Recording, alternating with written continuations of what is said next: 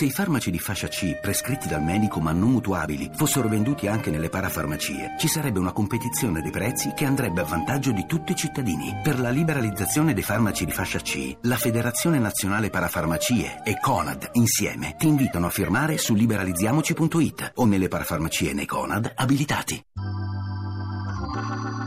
Il 19 novembre è un giorno speciale, è il Toilet Day.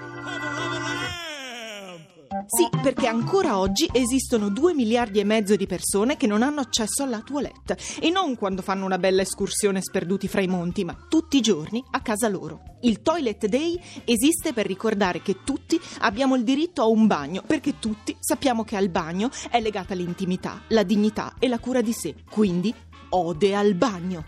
Ode al bagno la mattina, quando proprio non ti va di svegliarti, ma se devi andare al bagno, allora eh, vabbè. La sera, dopo il lavoro, quando ti spogli di tutta la faticosa giornata, metaforicamente, e della camicia che puzza, praticamente, e poi ti tuffi sotto la doccia, nella vasca o anche in un bidet, in un lavandino, insomma, ti tuffi. Ode al bagno che trovi in autostrada quando non ce la facevi più.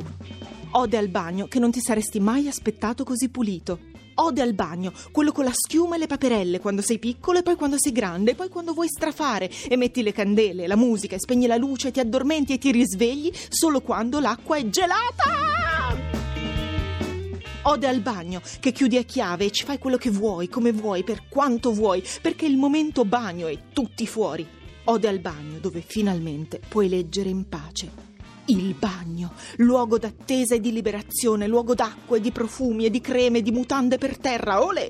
Ode al bagno, in cui ti prendi cura del tuo corpo, dentro e fuori, che se non lo fai tu per primo, chi lo fa? Ode al bagno, che purtroppo ancora oggi per molti è solo un privilegio. E allora lottiamo perché ci sia un bagno per tutti, che senza bagno la vita è un cesso.